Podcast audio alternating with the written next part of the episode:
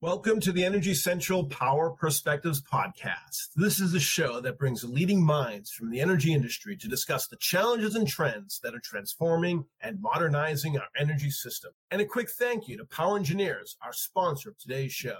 Now, let's talk energy.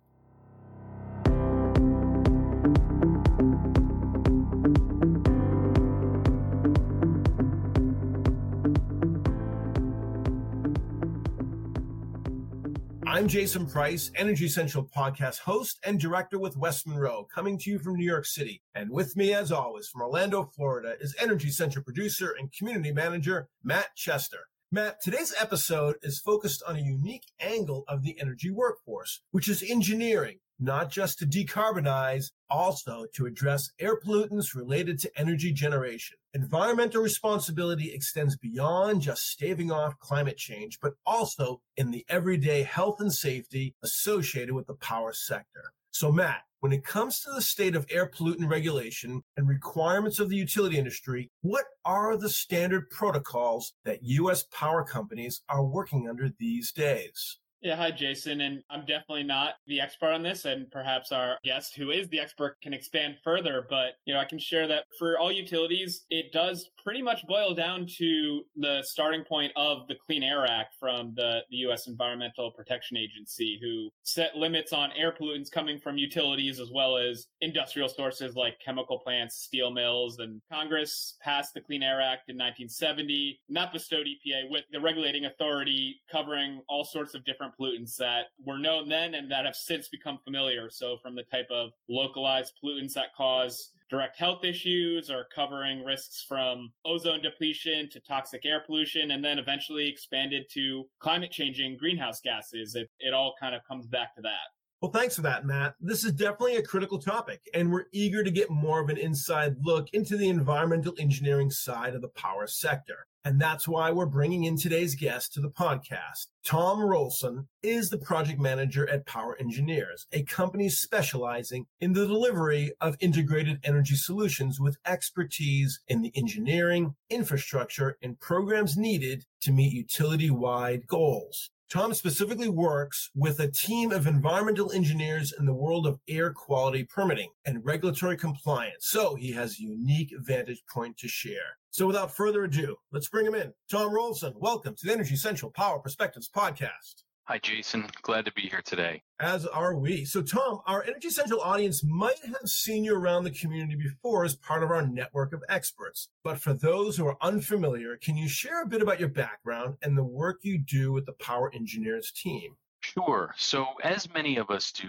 at Power Engineers, I wear a number of different hats. As you mentioned, I'm a project manager. I'm also a department manager for a team of air quality and environmental professionals, but I'm still an engineer. You know, I work on projects from a technical standpoint as well as project management. And I'm in our air quality practice, which is within our larger environmental division. And to put it somewhat concisely, we help our clients, large and small, comply with various environmental regulations, primarily as they pertain to air emissions, pre permitting, feasibility studies, actual permitting, ongoing compliance with permit conditions, navigating regulatory requirements, new or old, and just overall assistance in anything that has to do with air emissions is really what we do. Our clients range from some of the largest power plants in the country today and uh, power plant developers for these types of plants down to very small facilities. You know, think local regional hospitals and colleges with maybe just a couple of package boilers and some emergency generators covering just about everything in between. Tom, I imagine environmental engineering was not always a main driver of engineering energy generation projects and the approach of power engineers, but instead, this has come about over time. So can you talk about this transition and how have you seen the role of environmental engineers in this context change over the course of your career? Well, in my relatively brief career, one thing that I've really seen continue to come to the forefront are the various levels of public involvement. And these can really make or break a project. And a lot of this involvement is related to environmental concerns. Sometimes this means that regulatory agencies will act a bit preemptively with that in mind. The public doesn't even have to get involved for that aspect to affect a project the permit may be written very conservatively to avoid potential issues down the road. And can a facility live with that in their permit? And of course, when the public does get involved, you know, you really have to be on your game. Comments are made, they have to be responded to, questions are asked, and additional information and significant justification in many times really needs to be made. So, with all that said, environmental engineers have increasingly had to conduct more and more studies to support these permitting and post permitting project efforts. Now, there's a growing number of projects that are now being denied permits due to environmental issues. There's also a, a very high number of projects that might get permitted, but they never get built. And this is due to a variety of factors, some involving public involvement, where a permit may be appealed and a long drawn out legal process might take place that essentially delays financing for a project, which eventually kills it. There's other real concerns out there with, you know, environmental justice and environmental social and governance, otherwise known as ESG, is now becoming a major factor in project finances the financing of projects largely hinges on these environmental factors. So we are seeing project owners start to pull in environmental teams earlier. You know, as I mentioned, we do a lot of pre-permitting feasibility studies. Before you you start to work on a project, it really behooves you to know if you're going to be able to get those permits and what you may have to do on top of what you were already thinking to get those permits. And often cases we'll do air pollution dispersion modeling before we really have the solid project data just to know what are we going to run into when this project starts to be developed. We develop a variety of permit matrices where we outline every single environmental permit that a project is going to need to obtain and how long it's going to take, what the roadblocks are, are there any fatal flaws, what's it going to cost. These are all important considerations. And of course, there's, you know, as I mentioned, a variety of regulatory assessments, whether there are new regulations, existing regulations, project modifications that will trigger another regulation to become applicable we are really seeing environmental concerns come in early to these projects and often. Yeah, no doubt. And I'm sure that, you know, decarbonization is the lowest common denominator. That's first of all, what is the footprint of GHG in any investment that's being made? So, you know, given your role as an environmental engineering expert, you're looking at, you know, the decarbonization side of the equation, but there's more to it. And you alluded to some of the equity side. There might be a community benefit side. So, but can you go a little bit deeper in that? Can you share with our audience when you're looking at projects from the beginning, the get go, and they're pulling you in at the start, it sounds like. Can you share with our audience what some of those benefits are that, that the team should be thinking about when evaluating such investments, especially, you know, beyond just the decarbonization requirements? Yeah, decarbonization is obviously a very huge topic and covers a lot of different technologies and actions that companies can take. And from an environmental permitting perspective, there's a lot more that's involved than just carbon emissions. And we look at all pollutants that are emitted from a certain source, and oftentimes those other pollutants are what drive the permitting actions from a regulatory standpoint. And when we talk about decarbonization in, you know, a classical sense of say converting a coal-fired power plant to burn natural gas, there are tremendous benefits to decarbonizing in kind of the simple scenario like that that really have nothing to do with climate change benefits. The reduction in the other pollutants that comes from not just the coal to oil or coal to gas conversions, but also in the uh, influx of renewables as opposed to some of the traditional fossil sources. NO2, nitrogen dioxide, is a significant pollutant that causes a lot of health issues, a lot of respiratory issues, asthma. I think researchers at George Washington University had conducted a study that came up with the result that nearly 13% of all pediatric asthma is linked to NO2 pollution. That's 4 million children globally each year that develop asthma from exposure to NO2. That's a huge number. Obviously, the major cities have the highest rates of this health impact, and a lot of that is, is due to traffic, not power plants necessarily. But again, decarbonizing traffic emissions is going to result in lower NO2 emissions. And we're also seeing higher results of pediatric asthma in countries that do burn more coal. There's, you know, significantly more pollution in those areas. NO2 also causes other environmental issues, acid rain, haze and smog, nutrient pollution in, coastal waters. So lowering NO2 emissions is one of the things we see the most in project permitting efforts. You know, how low can you get your NO2 emissions? They're above certain thresholds. You really need to apply emission controls and pay for offsets and, and things like this. typically the higher carbon emitting fuel sources are also higher NO2 emitting fuel sources. NO2 is also a precursor to lower atmospheric ozone. That's the bad ozone. The ozone in the upper atmosphere is protective of the planet from some of those harmful UV rays, but the lower atmospheric ozone is that which causes respiratory issues and smog. And to kind of reiterate that simple example, replacing a coal plant with a natural gas plant is a huge improvement from an NO2 emission standpoint. And that is just one pollutant of many emitted from combustion sources. You know, we have sulfur dioxide, which in large part has gone down significantly with the desulfurization of a lot of fuel sources. But again, that is a major acid rain and acid deposition problem. The particulate matter emitted from some of these combustion sources is also of significant concern. Does anybody ever really not move when they're in the campfire ring when the smoke starts hitting them in the face? No, everybody wants to get out of that smoke zone. And that may be kind of an extreme example of particulate matter emissions. You know, th- that is what we're referencing there. And of course, there's a variety of other harmful pollutants, mercury, other toxic pollutants, heavy metals, these are generally all reduced with a reduction in CO2 emissions, uh, you know, with decarbonization efforts. Now, are there some environmental downsides to cleaner and greener technologies? Uh, there are a few. You know, there is a balancing act here, but we need to think about what we're doing in a vacuum. You know, this all brings to mind a quote from one of your previous podcast guests, Mike Richter, the president of Brightcore Energy and Stanley Cup champion, that we shouldn't be green for green's sake, but we should be green for humanity's sake you know, not just the decarbonization efforts for climate change, but the decarbonization and reduced emissions efforts that we're making are going to have benefits far beyond climate change and will have an actual impact on human health.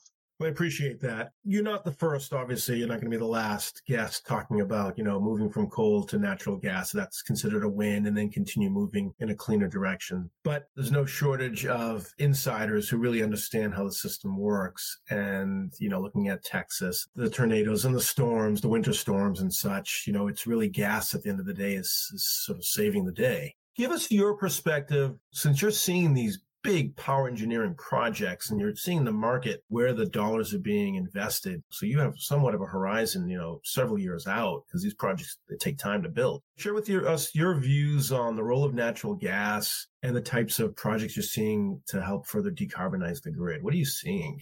Well, we're seeing natural gas play a very large role in that decarbonization effort.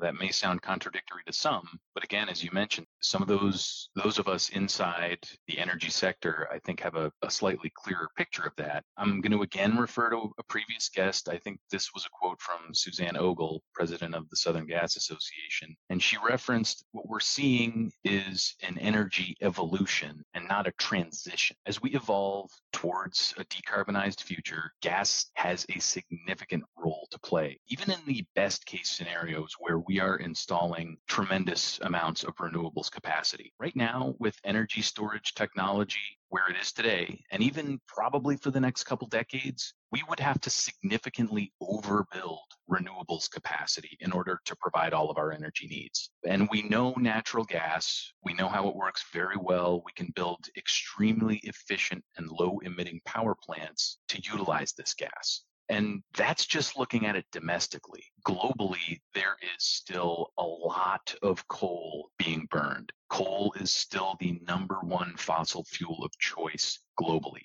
Natural gas is unequivocally more environmental friendly than coal. You know, it's it's really not even worth getting into a debate about it. And of course, shifting gas away from the residential and commercial customers that we're seeing with electrification of homes and businesses is going to free up some gas supply for industrial and utility use, which is hopefully going to make it more cost competitive for the major power producers. Now, the, the US EIA makes lots of different energy projections. They are obviously keenly aware of the situation and they project a large amount of natural gas fired electric generating capacity for the next 20, 30 years. You know, not quite as much as renewables capacity installations, but still a very significant amount. And one way to think about why this might be happening is that for every megawatt of solar or wind capacity installations, we need another megawatt of some sort of backup capacity or energy storage capacity. because when we have those periods where either at night when the sun is, of course, not shining, or during those non windy conditions, without enough energy storage, you know, we really need some backup energy capacity. In a lot of other ways, you know, we don't have energy storage combined with the long transmission necessary to get energy from points A to B when points A and B are a thousand miles apart. We're coming up with a lot of different solutions to, you know, deal with pollution from fossil fuel fired power plants. And you know, one of the first places to turn is natural gas as a replacement for all the other ones. And we're also still coming up with great solutions to continue to deal with the pollution from natural gas power plants. You know, those NO2 emissions that I referenced earlier, those are being controlled to a significant degree in these large power plants. Uh, you know, the emission control technology out there right now is extremely refined and is constantly getting better. Uh, we've also got other technological solutions, you know, such as like the Allam-Fetvedt cycle, which utilizes oxy-combustion of natural gas, which allows for the really easy separation of CO2 from the exhaust stream. You know, so carbon capture in a way. Uh, we're also looking at traditional carbon capture with kind of the regular old uh, natural gas fired power plants. We're coming up with some really great ways to control the emissions from these natural gas power plants, and the natural gas power plants are already better than a lot of the other fossil fuel fired power plants that are out there. Tom, you brought up energy storage. Are you seeing more energy storage investments in the projects you're building? As a company, we are seeing a lot more energy storage projects. Being in the air emissions side of environmental engineering, I am personally not touching a lot of those projects because there are, of course, no real air emission sources with those projects. But listening around in other company communications, you know, that is something that, again, in the course of my career, I'm hearing that word a lot more right. than I used to. Right. A day doesn't go by where energy storage isn't sort of looked upon as potentially that saving grace of the future in terms of dispatchable type of solution, but it's still not there technology wise, cost wise, and, and so on you sound like uh, you've got some insight into the C-suite. So I'm going to put you on the spot if you don't mind. I'd, I'd, love to hear from you. There is a degree of differences on the types of air pollutants that get regulated with carbon. So, you know, what are some of those differences? And then as a follow-up, does that influence the investment thesis on how companies approach investments? I don't know if you could talk a little bit about that. Your first question, what are some of the differences in how these pollutants get regulated compared to CO2? I think the biggest one that I can think of is that there's not a specific ambient air quality standard for CO2. What I mean by that is simply a limit to the concentration in the atmosphere of that pollutant a lot of air pollution regulation for the other pollutants is based on the allowable concentration of each pollutant in the atmosphere that is protective of human health and ecosystem health. You know, NO2, as I mentioned, has an, a rigorous ambient air quality standard, as do most other pollutants. CO2 does not. We are, of course, measuring the concentration of CO2 in the atmosphere, but it is not necessarily an acute human health pollutant. With that said, it is still heavily regulated. But if I'm being somewhat candid, I think most investors and approaches from the energy company with respect to CO2 is not necessarily regulatory driven. Consumers are now able to speak with their wallets, I'd say more than they probably ever have before period where ESG and environmental justice have become significant players, financial entities are not going to invest in company A is producing the same product but with higher CO2 emissions than company B. I think that's a pretty well known fact at this point. And it is so highly scrutinized that those carbon footprints, so to speak, are really becoming important for every industrial, commercial, and you know just about any entity out there to have a good handle on. We need to measure, we need to minimize and really focus on what that carbon footprint is if we want to stay relevant in public spaces. Let me ask you about innovation. So I had just gotten back from the Public Utility Fortnightly Innovation Awards ceremony and conference. And a lot of the winners for this year recognized for their innovation was really nuanced or abstract innovations that were specific to their needs. I'd really love to hear from you on, do we have enough technology to start scaling or do you think that uh, we're still a long ways away from getting what we need? Just what is your general impression of innovation in the power engineering generation side of things? And I'm going to come at this from what I think is a somewhat limited perspective because most of the projects we're seeing are the ones that have made it to scale. But we do keep our eyes on some of these innovative solutions that we, we think are going to be coming down the pipe. We are starting to see some really innovative solutions to increasing efficiency, decreasing emissions, and getting renewables into the mix responsibly. There's a lot of really cool technologies out there that are being developed that are definitely going to help us in our clean energy goals traditional renewables themselves are pretty well known. I don't think it's necessarily about developing new technologies there, but constantly refining them and perfecting them. Energy storage, I think, is still evolving in a pretty major way. You know, whether it's novel solutions that involve certain mass transfers or the traditional battery storage where innovation is constantly being done to find that best battery. If we wanted to just keep doing the same old thing, there wouldn't really be a need to innovate. So we would just have that consistent drive to perfect. So it, it's kind of two prongs. There's the perfection aspect and the new technology aspect. I mentioned earlier the Allam-Fetvedt cycle, and that is kind of a new innovative technology. And what we're seeing is that bringing a technology like that into an older market is a lot easier said than done. Until that first full scale plant goes online and we can really analyze its performance, both mechanically, technologically, and financially, there's going to be a reluctancy to take that risk and have other investors make a move on some of that technology. So I think kind of going back to the initial question, do we have enough technology out there and we're missing the deployment of it? I would like to think that we do and that getting that technology to scale is something we're going to really start seeing as we continue on this energy evolution. Yeah, no doubt. And I'm certain that certainly the federal government, the IIJA and IRA tax incentives and the investments will hopefully further scale some of these technologies to full deployment. So maybe we'll see that in the next. It does all come down to money. I mean, as cynical as that will sound sometimes, can a company afford to make a certain technology at scale? Will anyone buy it if they do? You know, there's a lot of risk involved with that, of course. And I think a lot of these tax incentives that we're seeing are out there to just help push some of that forward.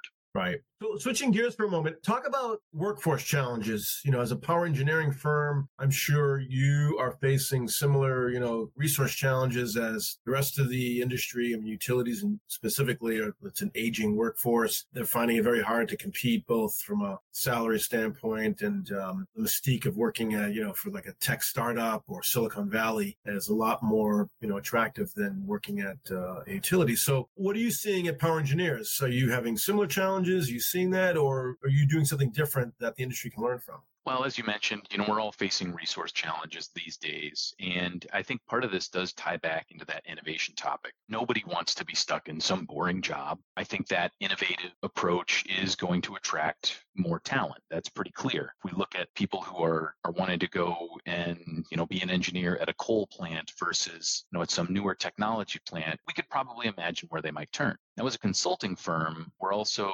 seeing an influx of younger people who are interested in helping to solve this energy problem that society is facing. And in environmental, a lot of these are coming in from a sustainability angle, where maybe there's a little less desire to do technical work, but more on the regulatory or even political side.